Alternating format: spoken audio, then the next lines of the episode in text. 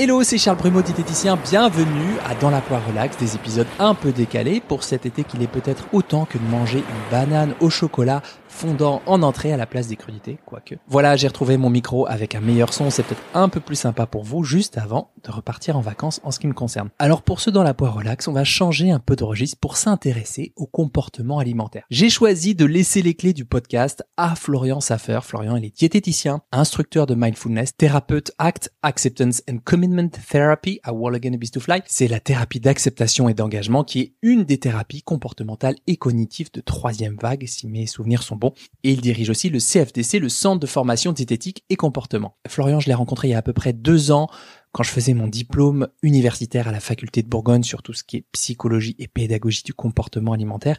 Et depuis, je continue à me former régulièrement parce que le CFDC propose des modules adaptés à la pratique de la diététique. Ça, c'est cool parce que ça permet de remettre un petit peu euh, nos savoirs, nos connaissances à jour et de se remettre en question en tant que professionnel de santé. Ce que j'apprécie, et je pense que vous allez vous en rendre compte dans ce, dans la poire relax, c'est que Florian fait régulièrement un pas de côté pour réfléchir. Réfléchir à sa propre pratique, bien sûr, mais aussi à la nôtre, nous, les diététiciens, diététiciennes, et à l'évolution de la diététique et de ses différents courants. Puis surtout, il tient à la nuance et à la précision dans la nuance. Et moi, je trouve ça super important. Parce qu'aujourd'hui, on est surchargé d'informations de toutes parts et que cette surcharge fait que parfois, ben, il nous arrive de perdre de vue l'importance de mettre de la nuance dans nos propos.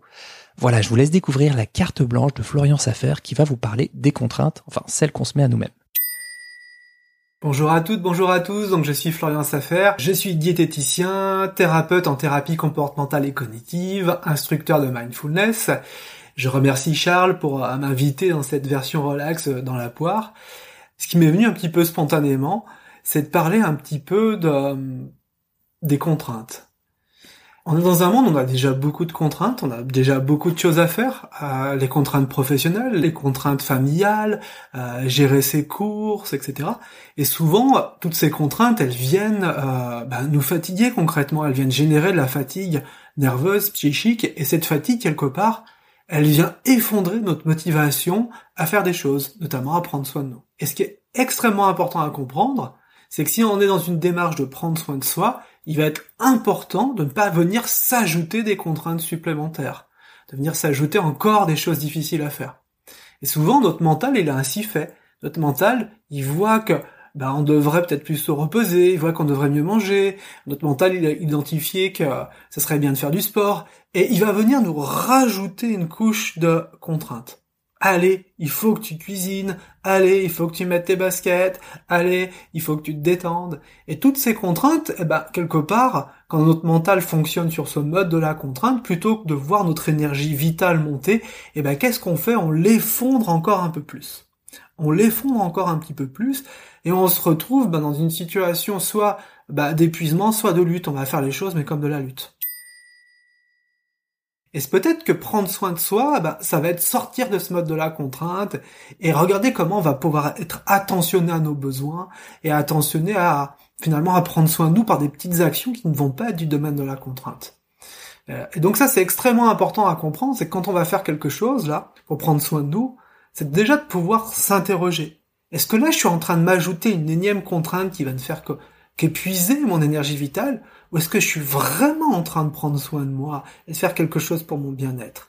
Et ça, c'est à mon avis déjà la première question que vous pouvez vous poser là. Tiens, là, j'ai décidé de faire un repas équilibré. Est-ce que je suis en train de m'ajouter une énième contrainte qui va m'épuiser ou est-ce que je suis vraiment en train de nourrir mon sentiment de vitalité? Et là, quelque part, je vous invite moi à faire confiance à votre ressenti, à faire confiance à votre intuition, à ce qu'on appelle nous, dans notre jargon, le felt sense, c'est-à-dire un peu l'intuition corporelle. Est-ce que quand je pense à, ça, est-ce que je sens déjà que mon énergie elle s'effondre, je suis en train de plutôt de la nourrir?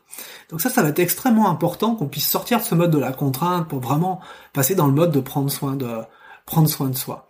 Donc j'espère que ce petit conseil là pourra un petit peu vous guider, en gros de vous faire confiance et de se dire prendre soin de soi. Des fois, bah ça va être aussi de se dire bah peut-être que là, prendre soin de moi, bah ça va peut-être de m'ajouter encore une contrainte supplémentaire, ça va peut-être être chiller quelque cet après-midi, la rien faire, glander euh, les pieds en éventail, et puis peut-être que dans d'autres contextes, eh ben prendre soin de moi, bah ça sera de me cuisiner un petit repas, ça sera d'aller faire un peu d'activité physique, et je le vivrai pas du coup comme quelque chose qui, qui effondre ma motivation, à mon engagement, hein, mon énergie vitale, mais quelque chose qui vient le nourrir. Donc ça, j'espère que ça vous parle, de pouvoir faire confiance un peu à votre intuition corporelle, et puis vraiment sortir sortir de ce de la contrainte, sortir vraiment de euh, cet état d'esprit, il faut encore en rajouter, encore en rajouter, encore en rajouter, et on en arrive à des paradoxes où des personnes, pour quelque part prendre soin d'elles, et eh ben, euh, sont de plus en plus épuisées, parce que du coup, il a, fallu faire le cours de yoga, il a fallu faire le repas équilibré, il a fallu euh, faire la séance de méditation, il a fallu faire la marche en pleine conscience et tout ça, et puis c'était encore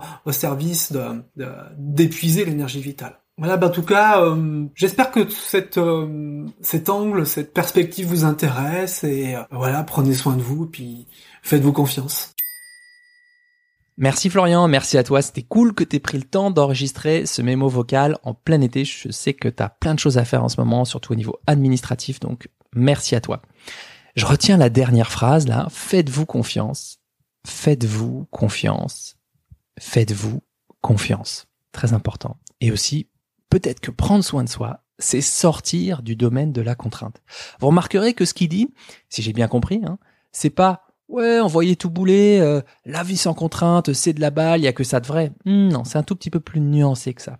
C'est plutôt est-ce que cette contrainte que je me mets, est-ce qu'elle va plutôt nourrir ma vitalité, me rendre un peu plus vivante, est-ce qu'elle va me permettre de m'ouvrir ou est-ce que je vais avoir l'impression de tourner en rond dans un bocal, de m'enfermer, de m'enterrer quoi. Et ça on peut le savoir vraiment euh, dans notre corps, quoi. Est-ce qu'on est plutôt euh, du côté de la fermeture ou de l'ouverture, quoi? On peut avoir des symptômes, des signes dans certaines parties du corps. Pour vous prendre un exemple, si je fais un houmous maison pour partager avec mes proches, bah effectivement, c'est plus de contraintes que si je l'achetais tout seul. Ça, on est tous d'accord. Mais je vais aussi prendre du plaisir à le faire. Je vais pouvoir faire évoluer la recette, la twister un peu, mettre euh, de la purée d'amande, du basilic, du citron vert, en faire peut-être des quantités plus importantes que si j'en avais acheté et en garder pour moi pouvoir échanger avec mes amis ou ma famille sur la recette, voire leur envoyer s'ils sont preneurs. Et à un autre moment, je m'autorise aussi de choisir dans un supermarché de mon choix un houmous tout fait pour me rendre à un apéro improvisé parce que j'aurais pas eu le temps de le faire. Et je choisis surtout de me foutre la paix plutôt que de me mettre la rate au courbouillon, expression plus jamais utilisée depuis 1948, en persistant dans ma contrainte, je dois absolument faire un houmous maison. Et voilà, donc la règle, c'est pas forcément le problème, l'injonction, c'est pas forcément le problème, c'est plutôt notre relation avec la règle et notre perte de repère, notre perte du sens du détail, de la nuance par rapport à cette règle. Voilà, j'espère que ça vous aura permis de cheminer un petit peu tranquillement cet été. Bon appétit de vivre et à très vite pour un nouvel épisode de Dans la poire relax. Ah,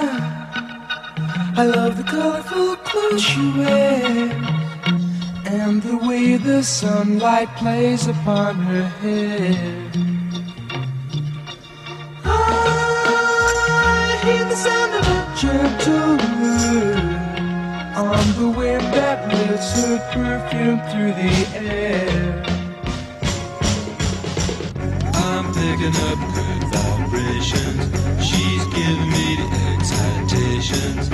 I'm picking up good vibrations. She's